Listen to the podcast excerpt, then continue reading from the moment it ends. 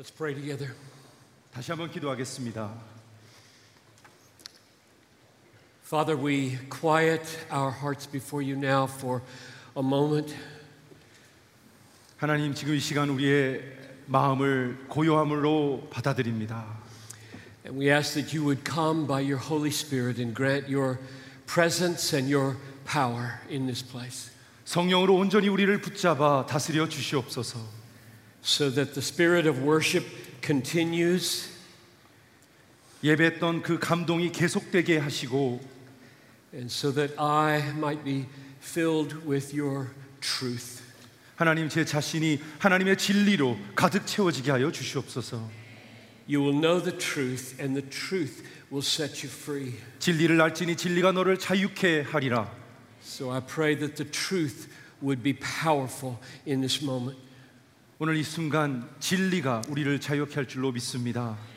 We love your word and we are depending on the truth and the power of your word, not ours. 하나님 당신의 말씀을 사모합니다. 이제 그 말씀을 의지하지 우리를 의지하지 않겠습니다. Keep us faithful to your scripture now, I pray. 하나님의 말씀에 우리의 온 마음이 다 가게 하여 주시옵소서. In Jesus' name, amen. 예수님의 이름으로 기도합니다. 아멘. So I said last night that uh, missions is uh, an effort to cross a culture and learn a new language.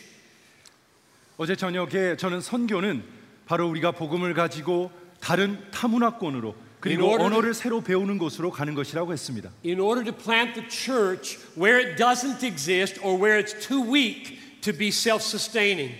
교회가 현재 있지 않은 곳이나 아니면은 있어도 미자립된 곳에 찾아가는 것입니다. But what I emphasized was the essential aim of missions. 제가 어제 강조했던 것은 바로 궁극적인 선교의 목적이 무엇인가였습니다. Namely, to impart to other people the, the full and the lasting joy that we have in God. 그것은 무엇이었냐면은 다른 사람에게 선물을 하는데 바로 우리 안에 존재하고 있는 하나님에 대한 깊고 놀랍고 영원한 그 기쁨이죠. And I said that the foundation of that understanding of missions was found in several texts. 그리고 제가 여러 성경 구절들을 통해서 어떻게 이것이 이런 생각이 성경적인지를 짚어 보았습니다. Psalm 67, verse 4. 시편 67편 4절. Let the nations be glad and sing for joy. 온 백성은 즐- 기쁘고 즐겁게 노래할지니 Psalm 66, verse 1. 시편 66편 1절. Shout for joy, all the earth. 온 땅이여 하나님께 즐거운 소리를 낼지어다. Psalm 97, verse 1. 시편 97편 1절. The Lord reigns, let the earth rejoice, let the many coastlands be glad. 여호와께서 다스리나니 땅은 즐거워하며 허다한 섬은 기뻐할지어다. So, missions is joining with God in calling the nations to rejoice in God. 그럼 선교는 무엇이냐면은 우리가 온 땅에 증거하면서 그렇게 여호와를 기뻐하자라고 선포하는 것입니다. And I said there were two implications that flow from this view of missions. 만약에 이런 식으로 선교를 생각하면은 두 가지 결론에 도다르게 된다고 말을 했죠. And the first one we dealt with last night, namely, you can't share a joy that you don't have. 첫 번째 결론은 어제 저녁에 많이 이야기를 했지만 이 말입니다. 우리 안에 존재하고 있지 않은 기쁨은 남에게 전할 수 없다라는 것입니다. And so my aim was to persuade you to pursue your joy in God for the rest of your life with all your might. 따라서 우리는 이렇게 정리했습니다. 이제부터 남은 인생은 그 하나님을 기뻐하기 위하는 것을 기쁨으로 만들기 위해서 추구하고 나가자 그랬습니다. And I gave you seven arguments why you should do that from the Bible. 그리고 어제 성경을 통하여서 일곱 가지 이유를 제시했습니다. And I said that there was an eighth argument, and this message would be that eighth argument. 그리고 어제 저녁에 오늘 이제 드디어 여러분에게 여덟 번째 이유를 말씀드리겠다고 했습니다. And the eighth argument is that you should pursue your joy in God all the time because you can't love other people unless you do.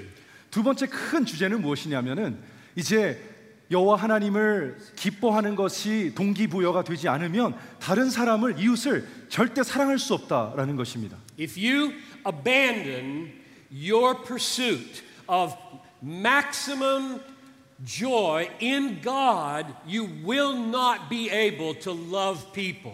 하나님에 대한 기쁨과 사랑과 즐거움을 극대화시키기 위한 노력을 그만하는 순간 우리는 하나님의 백성을 결코 사랑할 수 없습니다. And since missions is the most protracted and the most difficult way of loving people, you won't be able to do missions if you give up your pursuit of joy in God. 그리고 우리가 현- 선교 현장 가면 알게 되지만 지속적으로 끝까지 노력해야지 사랑할 수 있는 현장이기 때문에 이 여호와를 기뻐하는 것을 열심히 하는 것을 스탑하면 안 됩니다. Now, the question is whether that eighth argument is biblical. 이제 질문은 이것이죠. 여덟 번째 제시할 그 기뻐해야 될 이유가 과연 성경적인가? And let me say again to, to all of you here, especially those who weren't here last night, that this book, the Bible, is my only authority. 저는 어제 저녁에도 언급했지만 오늘 이 자리에 여러분들에게 말씀드립니다. 저에게 어, 정말 절대적인 것은 바로 이 성경뿐입니다. I mean, in one sense, it seems to me absolutely presumptuous and arrogant for an American to come to Korea and tell them what to do and what to believe. That just seems arrogant. 어떻게 생각해보면 한 미국인이 자신이 모르는 나라에 와서 처음 온- 만난 사람에게 이렇게 살아라 저렇게 살아라 하는 것은 어쩌면 좀 교만한 이야기일 수도 있다 생각해 보았습니다. Why am I here? 그, 그렇다면 제가 왜 여기에 있나요? And this is the only answer I have. 그렇다면 저는 답을 바로 이 책이다라고 말하고 싶습니다. If I can show you things in this book, then you ought to believe them. 다른 이유가 아니라 제가 여러분에게 제시하는 그 아이디어가 바로 이 성경에서 나왔다면 저는 자신 있게 선포할 수 있다 생각합니다. It absolutely does not matter who I am. 그렇다면 제가 성경을 인용하는 이상은 제가 누군지가 거의 어, 피- 중요하지 않은 것이죠. If it's in the book, believe it. 만약에 이 책에 적혀 있다면 믿으십시오. If it's in the book, die for it. 만약에 성경에 적혀 있다면 그걸 위하여 목숨을 바치십시오. And if I say it and it's not in the book, ignore it. 하지만 제가 고백하고 선포하지만 성경에 나와 있지 않는다면은 그냥 무시하십시오. Okay, I hope that's clear. 저, 정확히 이해가 되십니까? So now I have, I think, um, how many? Seven more arguments for why It is biblical to say you can't love people if you don't pursue your joy in God. 여러분 만약에 여- 여호와 하나님을 기뻐하는 것을 중지하면 여러분 결코 이웃을 사랑할 수 없을 겁니다. 그의 어, 적합한 이유 일곱 가지를 오늘 이 시간에 제시하겠습니다. And all seven arguments are taken from the book. 그리고 이 성경책에서 이 일곱 가지 아이디어가 나왔습니다. So I hope you will test what I say by the scriptures that we look at. 그리고 제가 말하는 모든 말은 한 번 더 성경으로 검증해 보시기를 부탁드립니다. Argument number one is from 2 Corinthians chapter 8, verses 1 and 2 and verse 8. 첫 번째 이야기하고 싶은 것은 고린도 후서 8장 1절과 2절 그리고 8절입니다. Let me give you the setting before I read it. 먼저 이 성경을 읽기 전에 일곱 가지 그 논제를 먼저 드리겠습니다. The Apostle Paul is writing to the Corinthians in the southern part of Greece. 우리 지금 바울 사도는 이 책을 적었을 때 어, 어, 그리스의 남부 남부에 있는 그런 And- 교회에다가 편지를 쓰고 있습니다. And he's referring to the Macedonians who live in the northern part of Greece to use them as an example of amazing generosity. 그런데 이 편지를 쓸 때 마게도냐 교인의 그 베풀어진 그 은혜에 대해서 이야기함으로써 그 은혜를 못 베푸는 사람이 배우기 위해서 이 편지를 쓰고 있습니다. And his goal is to motivate the Corinthians and to motivate us to be more radically giving, more radically generous, 이 loving. 편지를, 이 편지를 쓴 이유는 더욱 큰 사랑을 가지고 더 크게 사- 남에게 베푸는 마음을 가지고 고린도 교회처럼 살아라고 우리에게 가르치기 위해서입니다. And the reason I'm going to include verse 8 along with verse 2 is because verse 8 makes plain that what's happening in verse 2 is love. 이제 8절을 나중에 읽을 이유는 2절에 나오는 말씀이 어떻게 그 동기가 바로 사랑에서 국한되었던 것을 증명해 주기 때문입니다. So, as we read this, you should be asking, what is the nature of love and where does it come from in these verses? 이 성경 읽으면서 계속 이런 생각을 질문을 해 보세요. 도대체 이 사랑의 출처는 무엇인가? Verse 1 1절을 시작합니다. We want you to know, brothers, about the grace of God that has been given among the churches of Macedonia. For in a severe test of affliction, their abundance of joy and their extreme poverty have overflowed in a wealth of generosity on their part. Now, verse 8 I say this not as a command, but to prove by the earnestness of others that your love also is genuine. 고린도후서 8장 1절 2절 그리고 8절입니다.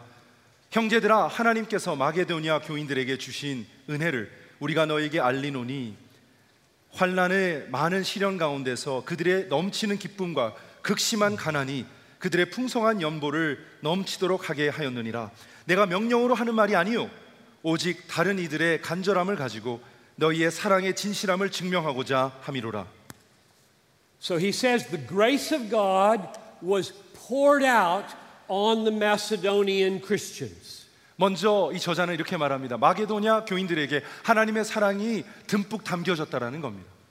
And it had four effects. 그리고 네 가지 어떠한 결론으로 네 가지의 양상으로 드러났답니다. And they're all mentioned in verse 2. 그리고 2절에 다 나와 있습니다. Number one, it produced a severe test of affliction.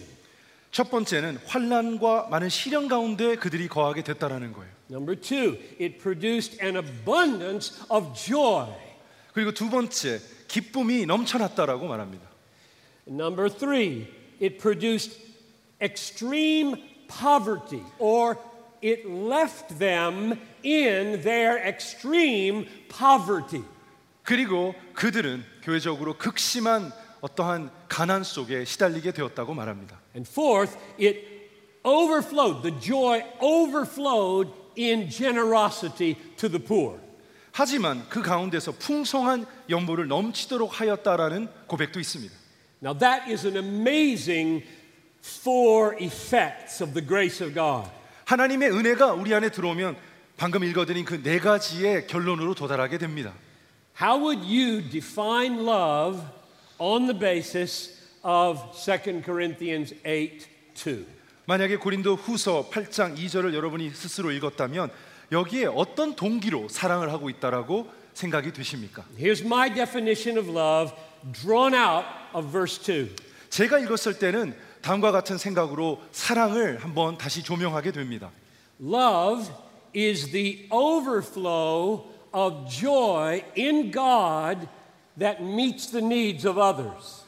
저는 사랑은 이것이라고 생각합니다. 내 안에 존재하고 있는 하나님으로 하나님으로 인한 기쁨이 차고 넘쳐서 흘러 다른 사람에게로 영향이 끼치는 것입니다. Paul explicitly says, these are not my words, he explicitly says, their abundance of joy has overflowed in a wealth of generosity. 그리고 그들이 말합니다. 극심한 가장 가난 가운데 있었지만 힘들었지만 풍성한 연보로 넘치도록 서로를 섬겼다라고 성경은 기록하고 있습니다. It is crystal clear where this generosity came from. 이렇게 서로에게 관대하고 후한 것이 어디서 나왔겠습니까? It came from an abundance and overflow of joy in God. 이것은 하나님 아버지께로 향한 그 기쁨이 있는데 이것이 차고 넘치고 있었다라는 것을 보여주고 있습니다. You should ask me, how do you know it's joy in God? 이제 여러분은 아마 이런 궁금증이 있을 거예요. 목사님, 어떻게 그 기쁨이 하나님 아버지 안에서 기뻐한다라는 것으로 알 수 있습니까? All it says is their abundance of joy overflowed in generosity. It doesn't say their abundance of joy in God. so how do you know this is joy in God? 좋은 질문입니다. 2절에 보면 그들의 넘치는 기쁨과라고만 말했지 하나님 안에서의 기쁨이라는 말을 명시하지 않았기에 여러분은 그런 질문을 가질 수가 있습니다. Notice two circumstances surrounding this joy in verse 2. 이 2절에 나오는 이 넘치는 기쁨에 대해서 어떻게 성경이 또 조명을 하고 있는지 봅시다. One, there is a severe test of affliction. 첫 번째, 환란에 많은 시련이 있었다라고 말을 했죠. So something very painful is happening to the church in Macedonia.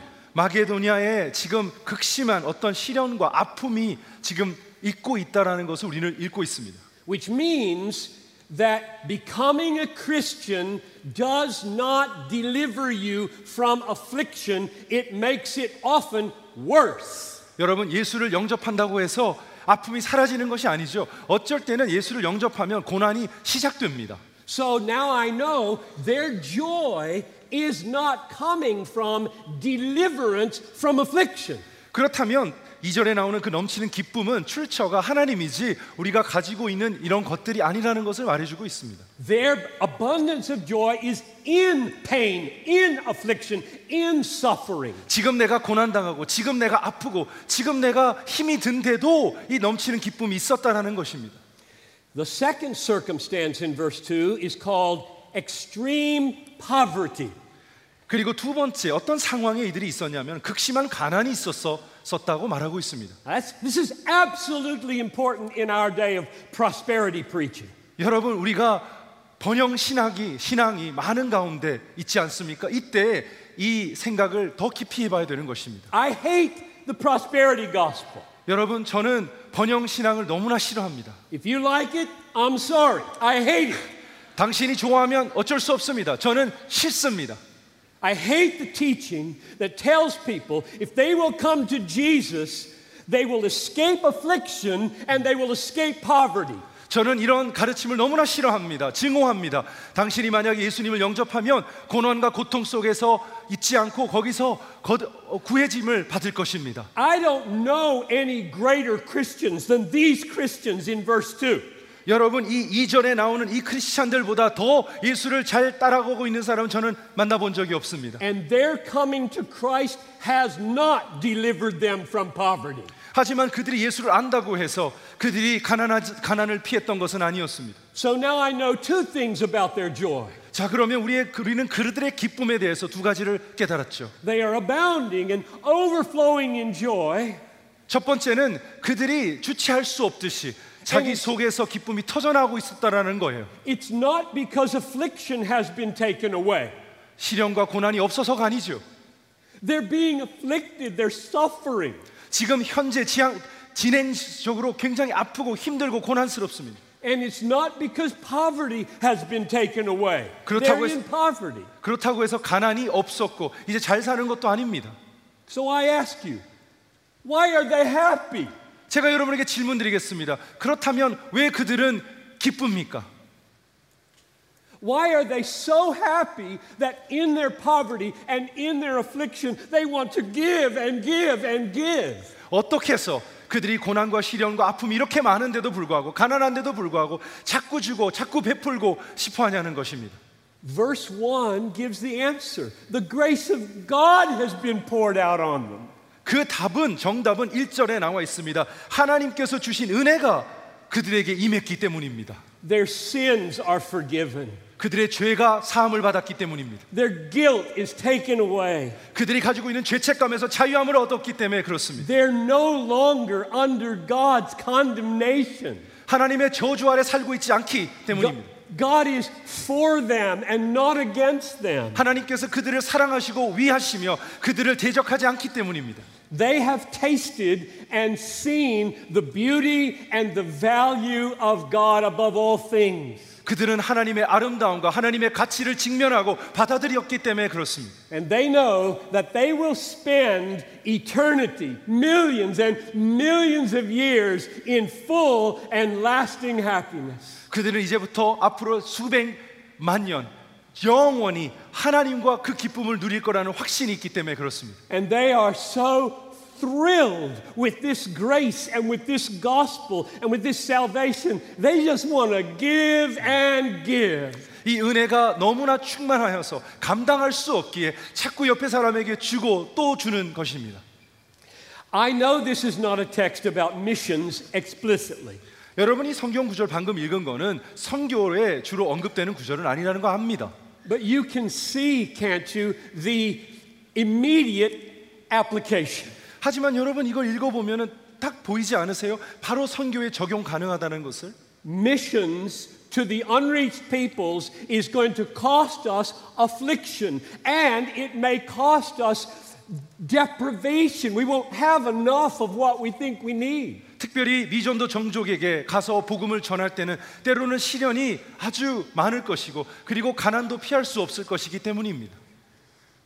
And we will not survive in missions if we do not have this kind of joy. 우리는 선교 현장에서 그냥 우리의 힘으로 버틴다면 이 기쁨이 진짜로 없다면 우리는 절대로 그곳에서 하나님의 일을 할 수 없을 것입니다. So the reason I'm here in Korea is to tell all of you prosperous Koreans you don't need it. 여러분, 제가 이렇게 멀리까지 와서 여러분 앞에 서서 말씀드리는 것은 이것입니다. If 지금 God- 잘 살고 있지만 이 모든 것들은 다 필요 없다라는 것입니다. If God took away all your health and all your safety and all your money, you would have everything you need in Jesus. 만약에 하나님께서 오늘 저녁에 여러분의 건강과 여러분의 소유하고 있는 모든 것들, 너무나 좋아하는 모든 것들을 다 앗아간다 할지라도 여러분은 예수 안에서 모든 것을 가질 수 있습니다. And if your joy is in your things, your iPhone, or your technology, or your girlfriend, or your family, if your joy is in all those natural things instead of in Jesus, it's going to go away just like that, and it will not last. 만약에 여러분이 기뻐하는 이유가 거기에 코어가 바로 여러분의 여자친구든 여러분이 가지고 있는 소유든 가족이든 여러분의 교육이라면 언젠가 그것이 없어질 때 그 기쁨은 사라질 것입니다. Argument number two 두 번째 소재는 이것입니다. 2 Corinthians 9 7.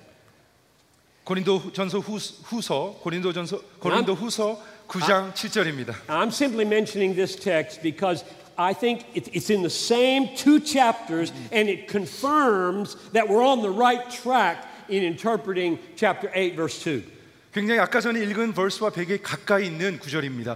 그 말은 뭐냐면 이걸 읽어 보면은 우리가 똑바른 방향으로 생각하고 있다라는 것을 가르쳐 줄 겁니다. And remember, what I'm trying to demonstrate is you can't love people if you don't seek and find your joy in God. 여러분은 여러분의 이웃을 결코 사랑할 수 없을 것입니다. 만약에 여러분이 지금도 하나님으로 기쁨 삼고 있지 않다면 So here's verse 7 of chapter 9. 고린도후서 2장 Each 9장 one 7절입니다. Each one must give as he has decided in his heart, not reluctantly or under compulsion, for God loves a cheerful giver. 각각 그 마음에 정한 대로 할 것이요 인색함으로나 억지로 하지 말지니 하나님은 즐겨내는 사라, 자를 사랑하시느니라. Why is that? Why does God not love dutiful givers or begrudging givers? 왜 내가 내야 되기 때문에 아니면 억지로 하는 그러한 베품을 하나님은 왜 싫어하십니까? I mean, isn't giving, giving the money exchange hands? The poor get the money? Isn't that what it's all about? 그냥 주면 되는 거 아닙니까? 돈이 여기서 이- 이쪽 손에서 이쪽 손으로 가고 거래만 이루어지면 이는 줬다라고 정의할 수 있는 것 아닙니까? No, 아닙니다. that's not what it's all about. 왜냐하면 준다라는 것은 그저 그런 수준이 아니기 때문입니다. It's about where did that generosity come from? 가장 중요한 것은 줄 때에 그 베푸고 싶은 그 마음이 출처가 무엇이냐는 거예요. If it doesn't come from joy in God, how will those people ever get joy in God? 만약에 여러분이 희생하고 베푼다 할지라도 만약에 하나님의 기쁨으로 하지 않았다면 어떻게 그 상대방이 하나님의 기쁨을 느끼겠습니까? They may love the money you give them, but they won't love God. 여러분, 여러분이 준 그 돈은 사랑할 거예요. 좋아할 거예요. 하지만 하나님은 사랑하지 않을 거예요. The goal of missions is to share our joy in God, not just to share our money. 우리의 선교의 궁극적인 목적은 여호와로 기뻐하는 것을 가르치는 것이지 그냥 돈을 사랑하게 가르치는 건 아니잖아요. We want people to be happy in Jesus for a thousand years, even if they don't have any money on earth. 우리가 왜 선교를 가느냐? 그 대상자들이 하나님으로 기뻐하여서 천년 그 이후에도 여호와 한 분만으로 돈이 없어도 여호와를 즐거워하기를 바라기 때문입니다. So my point is, if you're going to love people, you dare not be indifferent to your pursuit of joy in God. 만약에 여러분들이 이웃을 사랑하고 미션을 사랑하기를 원한다면 하나님 아버지의 기쁨을 계속해서 추구하기를 부탁드립니다. Argument number three. 세 번째 이유는 이렇습니다.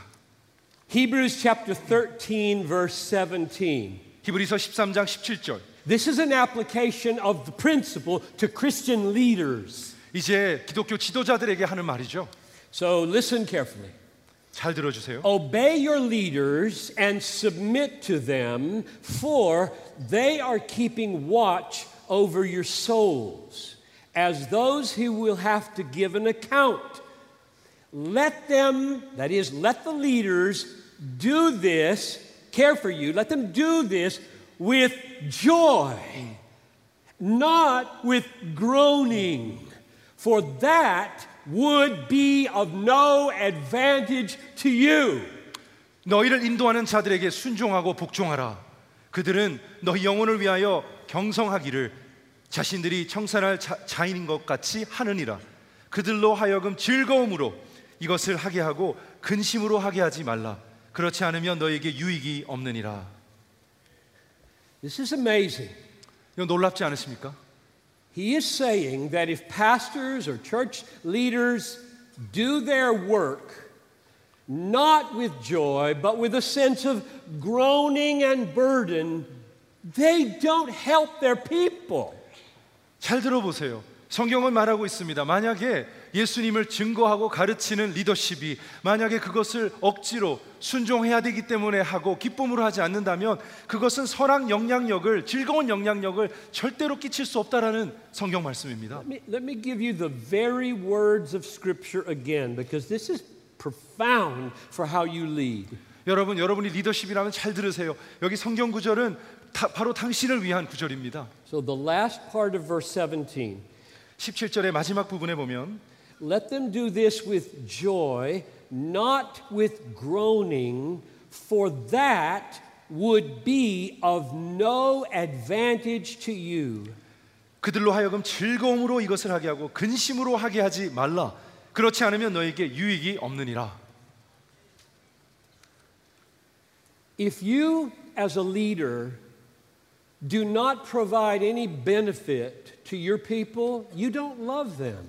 만약에 당신이 교회 리더십인데 당신이 하는 모든 사역에서 좋은 선한 영향력이 성도들에게 끼치지 못한다면 당신은 성도를 사랑한다고 말할 수 없습니다. And this text says if you lead them joylessly, you don't give them benefits. 이 성경 구조는 뭐라고 말하냐면 기쁨 없이 섬기는 모든 것은 그들에게 유익하지 않다라고 말하고 있는 것입니다.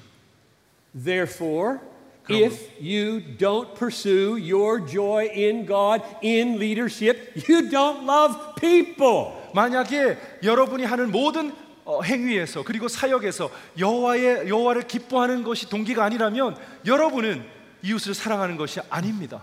Joy in God is right at the heart of what it means to love people as leaders. 여호와를 기뻐하는 것이 리더로는 이웃을 사랑하고 성도를 사랑하는 것과 동일시되는 게- 되는 것이기 때문입니다.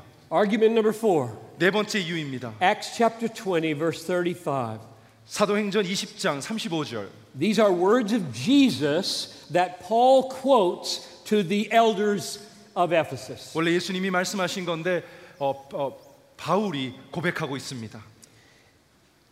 In all things, I have shown you that by working hard in this way, we may help the weak. And remember the words of the Lord Jesus, how he said, It is more blessed to give than to receive. 범사에 여러분에게 모본을 보여준 바와 같이 수고하여 어, 악- 약한 사람들을 돕고 또 어, 주- 예수께서 친히 말씀하신 바 주는 것이 받는 것보다 복이 있다 하심을 기억하여라.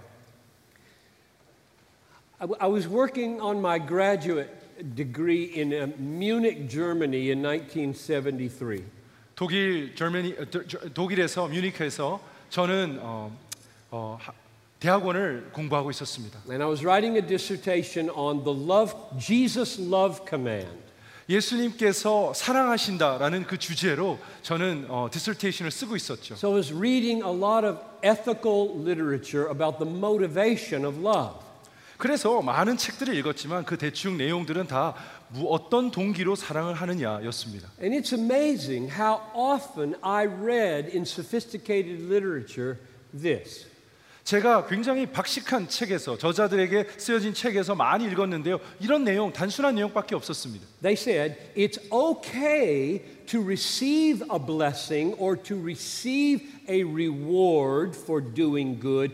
It's not okay to seek the blessing or to seek the reward in doing good.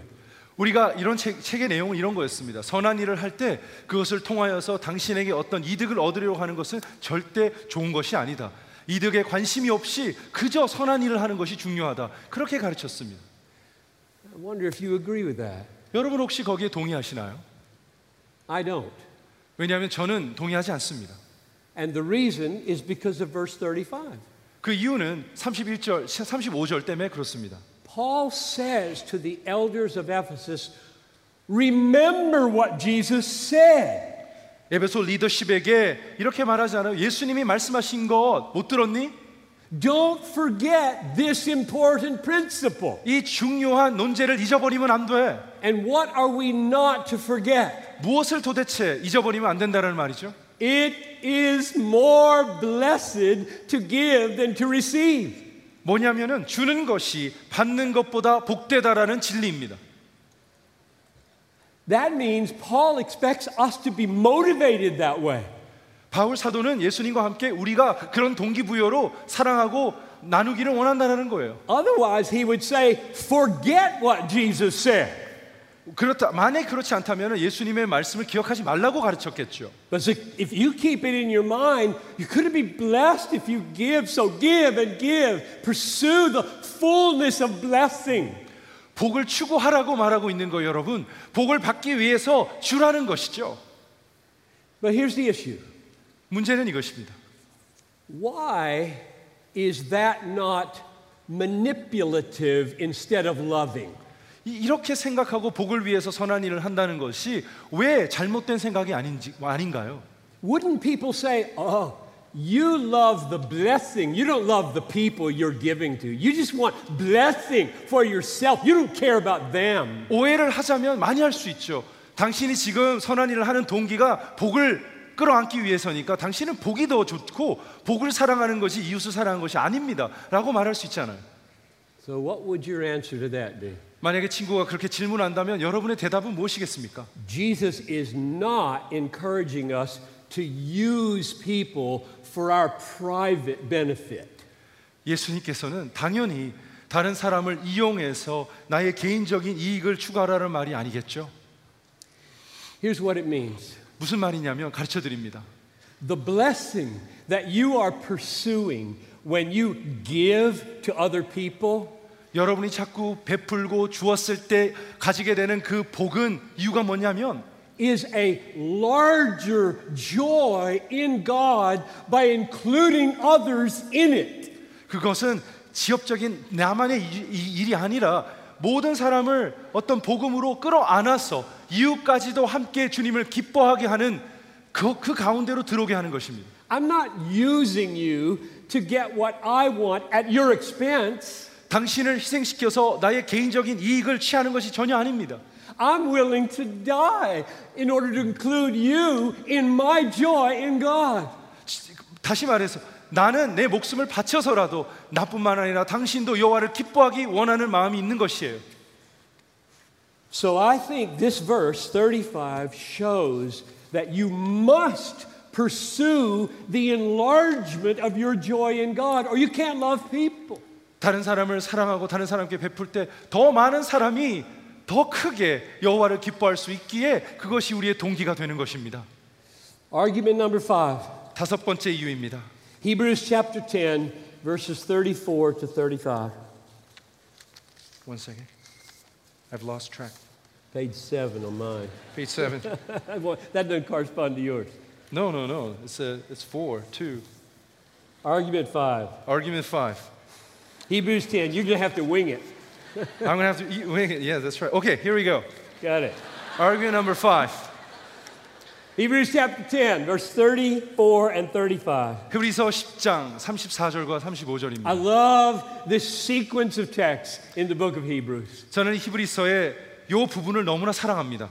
So, what we're going to see here in this text is a picture of the most beautiful Christians in the early church, just like those Corinthian Christians. 어, 아까 전에 말씀드렸던 고린도에 있는 교인들처럼 너무나 아름다운 초대교회 모습을 이 구절을 통해서 만나게 될 겁니다. So the situation is that some Christians in the community had been imprisoned for their faith. 지금 이 어떤 배경이냐면은 예수를 믿었기 때문에 어떤 교인들이 감옥에 갇히게 된 겁니다. And those who had not been in prison had to decide do we identify with them and endanger ourselves or not? 그리고 이제 감옥에 가지 않은 그리스도인들은 이제 생각을 하는 것이죠. 내가 그들과 동일시되어서 감옥에 가느냐 아니면 도망가느냐. I have wondered in preparing this whether there is an analogy between North and South Korea here. 제가 이 부분을 설교 본문을 준비하면서 이게 만약에 남북 한국의 남북한과 남한의 상황에 맞는지 한번 궁금한 적이 있었습니다. I don't know whether that's the case or not. You listen and see whether you think there might be some connection between your amazing freedom as Christians and their amazing bondage as Christians. 여러분이 들어보고 판단해 보세요. 제가 틀렸을 수도 있지만 저는 그저 남한에 누리고 있는 어, 그 종교의 자유와 그리고 북한의 그 억압적인 상황을 생각하면서 준비했습니다. So here's what the free Christians did when they heard that their other brothers and sisters were in prison. 종교의 자유가 있고 하나님을 마음껏 경배할 수 있는 자들이 이 소식을 들었을 때 그렇지 못하고 감옥에서 주님을 섬기지 못하는 그런 상황을 들었을 때 이것을 적었습니다. Verse 34.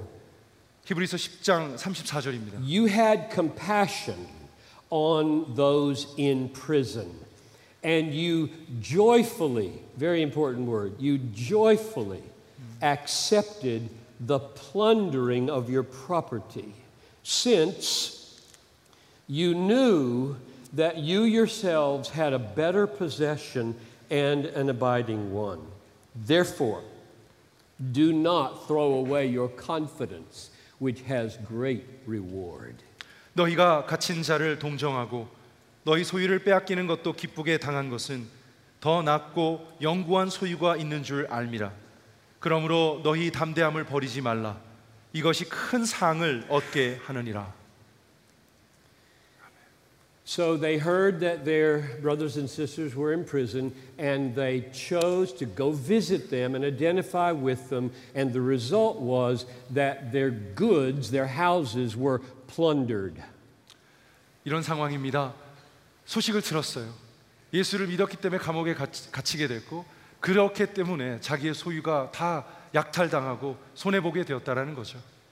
So this was very costly love. 이, 이분들과 함께 고통당하는 것은 너무나 큰 희생이 따르는 사랑입니다. Now, my question is where did that come from? 이렇게 큰 사랑은 도대체 어디에서 왔을까요? And the answer comes in two stages in verse 34.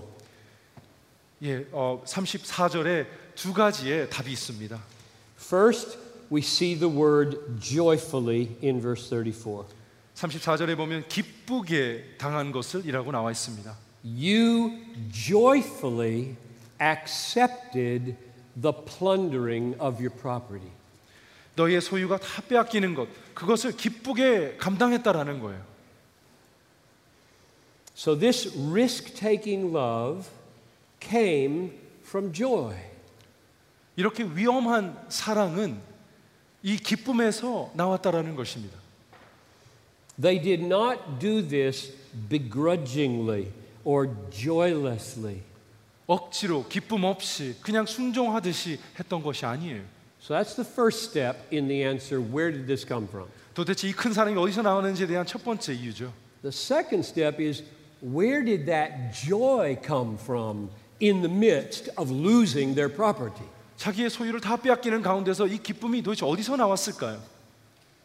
And the end of verse 34 gives the answer. 그리고 24절의 후반부가 바로 답이 있습니다. Since they knew that they had a better possession and an abiding one. 그들은 알았습니다. 더 낫고 더 좋고 그리고 더 영구한 영원한 소유가 그들을 기다리고 있다라는 것을 기억했습니다. Notice those two words 두 단어를 better 기억하세요. And abiding, 더 낫고 그리고 더 영구적인 superior and lasting. 훨씬 더 위대하고 그리고 영원성 있는 What is that? 도대체 그것이 무엇입니까? What was their better possession than all those things that were plundered? 자기가 자기들이 다 빼앗겼던 그 모든 물건들보다도 더 소중한 게 무엇이었습니까? In God's presence is fullness of joy and pleasures forevermore. 여러분 하나님 안에서는 그 풍성한 기쁨이 있고요. 그리고 그 기쁨은 영원히 가는 것입니다. Better and abiding. 더 좋고 더 영구적인 God was their possession. 바로 그분은 하나님 한 분입니다. The presence of God, the sweetness of God. They had tasted and known God. He was what they had. 그들은 그 하나님을 바로 그분을 보아 맛본 것이죠.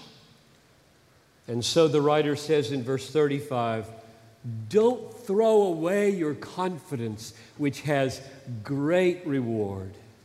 그래서 35절에 이렇게 말합니다. 그러므로 너희 담대함을 버리지 말라. 그것은 이것이 큰 상을 얻게 하느니라. I don't think there's anything I want more from my experience in Korea than for you to love like that. 여러분 제가 한국 와서 일주일 동안 있으면서 뭐 원하는 게 뭐가 있을까요? 저는 여러분이 그 하나님을 이렇게 사랑하는 것이 저의 가장 큰 소원입니다. My guess is you, you're very much like Americans in this regard. 제가 며칠 있어 보니까 이런 상황에서 여러분들은 남한에 있는 한국인들은 굉장히 부유하다고 느껴집니다. Most of the people I preach to in America are quite well to do and have plenty of property. 제가 설교하는 미국에도 성도들 가운데 땅도 있고 돈이 많은 분들이 있습니다. And it looks to me as I drive around Seoul that things are going pretty well here. 제가 여기저기 서울 근교를 운전하며 다녀보니까 같이 다녀보니까 굉장히 어, 상황이 좋다라는 생각이 듭니다. And, and what I find is that people for whom things are going well tend to get angry if their property is taken away. 근데 세계 어디나 마찬가지겠지만 좀 일이 잘 풀리는 사람들은 자기가 가지고 있는 소유물이 없어질 때 상당히 하나님한테 화를 냅니다. This is really, really radical. 그런 의미에서 지금 일어나는 것은 굉장히 의아한 그런 정말 레디컬한 그러한 일입니다. Do you know any Christians who, if they did something and their house was trashed and their car was burned, they would rejoice? 여러분 중에 혹시 이런 친구 계세요? 크리스찬인데 그 자기가 믿는 신앙 때문에 자기가 가지고 있는 모든 소유물, 차 이런 것들을 다 빼앗긴다면 그런데도 기쁨을 유지할 수 있는 친구 계세요? That's a miracle, and that's what I would like to happen through my ministry and the power of the Holy Spirit here. 그것이야말로 기적일 것입니다. 그리고 제가 하는 모든 사역을 통해서 그런 기적이 일어나기를 원합니다.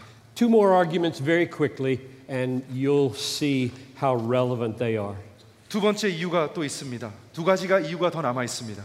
Hebrews chapter 11, verse 24 to 26. 히브리서 11장 24절에서 26절입니다. This is Moses, remember, thousand years earlier, 2,000 years earlier, 1,400 years earlier than uh, the Christians, doing the same thing. 여러분 모세 이야기입니다. 이것은 예수님 전 몇천 년 전 이야기죠. By faith, Moses, when he was grown up, refused to be called the son of Pharaoh's daughter, choosing rather to be mistreated by the, with the people of God than to enjoy the fleeting pleasures of sin. He considered reproach of the Christ greater wealth than the treasures of Egypt, for he was looking to the reward. 믿음으로 모세는 장성하여 바로의 공주의 아들이라 칭함받는 것을 거절하고 도리어 하나님의 백성과 함께 고난받기를 잠시 죄악의 낙을 누리는 것보다 더 좋아하고 그리스도를 위하여 받는 수모를 애고의 모든 보화보다 더 큰 재물로 여겼으니 이는 상주심을 바라봄이라. 아멘. So here's Moses living in the palace of the Pharaoh, the highest official in Egypt. He's living there as an adopted son. 여러분 모세는 상황이 어떻습니까? 바로의 아들로서 입양된 아들로서 가장 큰 강대국의 굉장히 높은 지위에 편안하게 살고 있었던 적이 있습니다. He has absolutely everything in Egypt at his disposal. All the riches of Egypt can be his. 이집트에 있는 모든 권력과 부는 다 자기 거였습니다.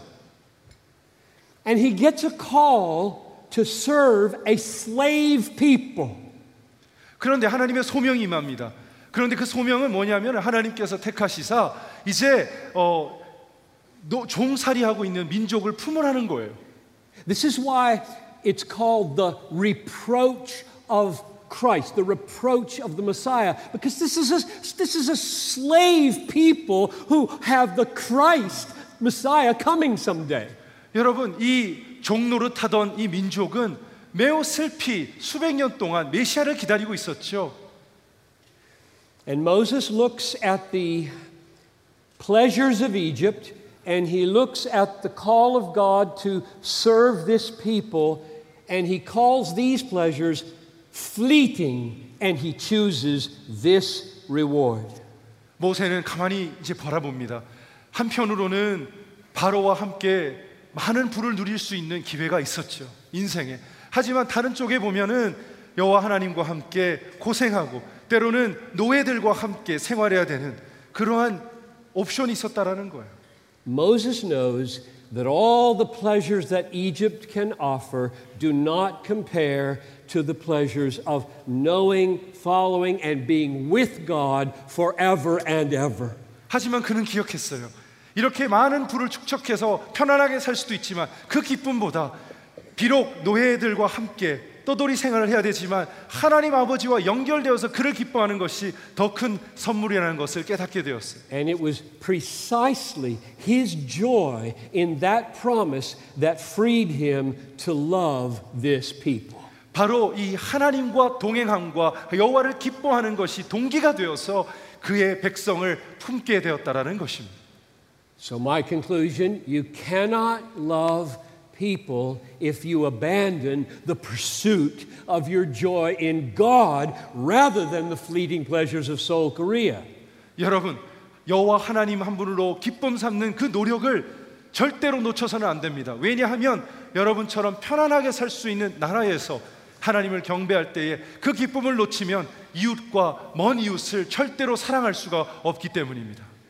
One last argument 마지막 이유를 드립니다. Hebrews chapter 12, verse 2. 그것은 히브리서 12장 2절입니다. The most beautiful act of love that has ever been performed in the history of the world was performed out of supreme joy in God. 이 세상이 알고 있는 그 어떤 희생적인 사랑보다 더 가장 으뜸이 되는 그 사랑은 바로 야- 이 하나님 아버지를 통하여서 얻게 되는 그 기쁨이 그의 원천이 되었었던 것입니다. This is Hebrews 12 2. 히브리서 12장 2절입니다. Let us run with endurance the race that is set before us, looking to Jesus, the founder and perfecter of our faith, who, for the joy that was set before him, endured the cross, despising the shame, and is seated at the right hand of the throne of God. 믿음의 주요 또 온전하게 하시는 이인 예수를 바라보자. 그는 그 앞에 있는 기쁨을 위하여 십자가를 참으사 부끄러움을 개의치 아니하시더니 하나님 보좌 우편에 앉으셨느니라. Jesus Christ was the first and greatest cross cultural missionary. 어쩌면 예수 그리스도는 제일 첫, 첫 분이고 그리고 가장 위대한 어떤 풍습과 문화를 뛰어넘어 선교한 바로 그분입니다. He, he crossed the culture from the glory of heaven and deity to the lowest crucifixion of earth. 그 하늘 보좌를 버리시고 그리고 본인이 신이라는 것, 하나님이라는 것을 버리시고 이 땅에 오셔서 인간의 모습을 취하셨죠. He did it to save sinners like you and me. 저와 여러분처럼 죄인들을 위하여 말이죠. This was the greatest act of love that has ever been performed. 이것이야말로 가장 위대한 사랑의 증표가 아니고 무엇이겠습니까? And verse 2 of Hebrews 12 says, He did it for joy. 2절에 이렇게 나오지 않습니까? 그는 그 앞에 있는 기쁨을 위하여 Let that sink in. 여러분 그것을 받아들이기를 축복합니다. He embraced the cross, which was as painful as anything could be, and he despised the shame.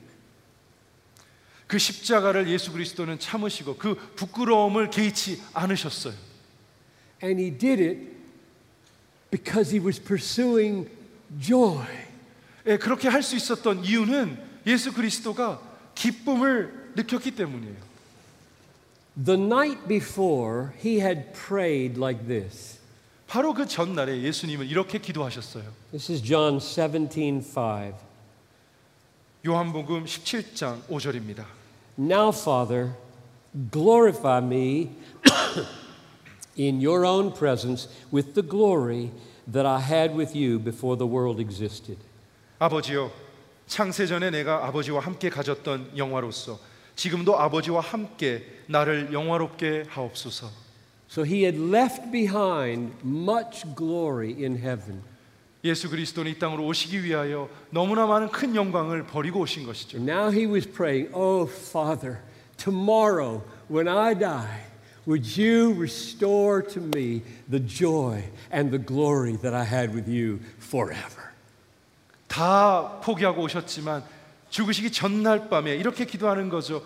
아버지여 이제 하루만 있으면 내가 다시 그 영광스러움과 그 기쁨을 다시 맛보고 회복할 수 있겠군요. It seems to me that it would be very arrogant on my part if I said, I have a higher motive for loving people than the pursuit of my joy. 여러분, 만약에 제가 여호와 하나님의 기쁨 외에 다른 것으로 나의 기쁨을 삼는다면 The reason it feels arrogant is because it seems to lift me above Jesus. 만약에 제가 다른 이유로 하나님을 사랑한다면 어쩌면 예수님보다 더 나은 사람이라고 말할 수, 말하고 있는지도 모르겠어요. I look at Jesus, who is for the joy set before him enduring the cross. 저는 예수를 바라보면서 이 고백을 들으면서 이제 그 기쁨을 위하여 예수 그리스도도 그 기쁨 때문에 고난을 당하고 순교하신 거 아니에요?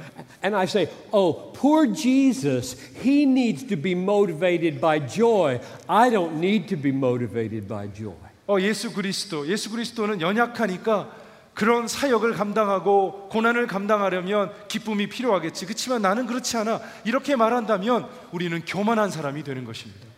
To me, Hebrews chapter 12, verse 2 simply settles the issue. 여러분, 우리가 아무리 궁금하더라도 답답하더라도 히브리서 12장 2절을 읽으면 아- 아주 결론이 나와 버린 것입니다. If I left behind all six of those other passages of Scripture and only had this one, I would believe what I believe.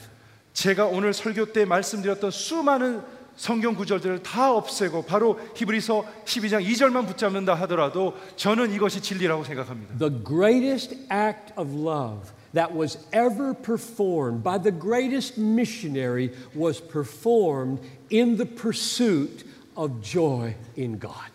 가장 위대한 사랑의 희생과 가장 위대한 선교사로도 이 땅에 살았던 그 바로 그분 예수 그리스도가 기쁨 때문에 이 고난을 통과했다면 저와 여러분도 그렇게 해야 될 줄로 믿습니다. So, my prayer for you is that God would work that miracle in you. 제가 여러분을 향한 기도는 이것입니다. 여러분 안에도 이러한 기적이 일어나기를 원합니다. I pray that the Lord would pour out His Holy Spirit on the church of South Korea and indeed North Korea. 남한에 있는 모든 교회들과 그리고 북한에 있는 교인들에게도 여호와 하나님의 영이 임하기를 축복합니다. And I pray that the church would be set free from the fleeting pleasures of this world. 이 땅에 썩어 없어질 이 많은 수많은 좋은 것들을 배설물로 여기고 여호와 한 분으로 기쁨 삼기를 축복합니다. Not because of some heavy, groaning duty of obedience, 이 순종은 억지로 하거나 순종이기 때문에 그냥 하는 것이 아니라 바로 기쁨 때문입니다. but because of the power of a superior satisfaction. 우리는 기쁨을 추구해야 됩니다. 어쩌면 가장 큰 기쁨이죠. 하나님으로 인한 기쁨. And I pray that many of you would hear the call of God. 오늘 저녁에 여러분들이 하나님의 음성을 듣게 되기를 축복합니다. The call of God for missions, and that your joy in Jesus would overflow for the sake of the nations. 하나님이 당신을 부르시되 새로운 소명을 허락해 주시고 여호와를 통하여서 열방의 하나님의 사랑을 증거하는 사람들에게 해 줄지로 믿습니다. Let's pray. 기도하겠습니다. Father, you have heard my prayer and my desire for these young people, so full of potential.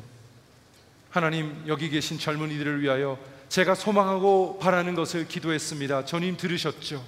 If you were to cause this truth to move them with power, the whole of Asia would be changed. 만약에 이 진리를 품고 이 젊은 이들이 세상을 향해 나아간다면 온 세상은 변화될 줄로 믿습니다. Indeed, the whole world would feel the reverberations of that kind of miracle here. 하나님 오늘 이 순간에 그 기적이 일어난다면 어쩌면 세상 끝에까지도 그 여파가 느껴질 줄로 믿습니다. So I ask you to come and to do exceedingly and abundantly beyond what I've been able to ask or think. 하나님 아버지 우리가 원하고 바라고 하나님께 여쭈지 못한 것까지도 주님께서 알아서 베풀어 주시옵소서. For their joy in you and for your glory. 하나님 한 분만으로 인하여 기뻐하게 하시고 여호와께 영광을 들어, 들, 돌아, 올려드리게 하여 주시옵소서. Amen. 예수님의 이름으로 기도합니다. 아멘.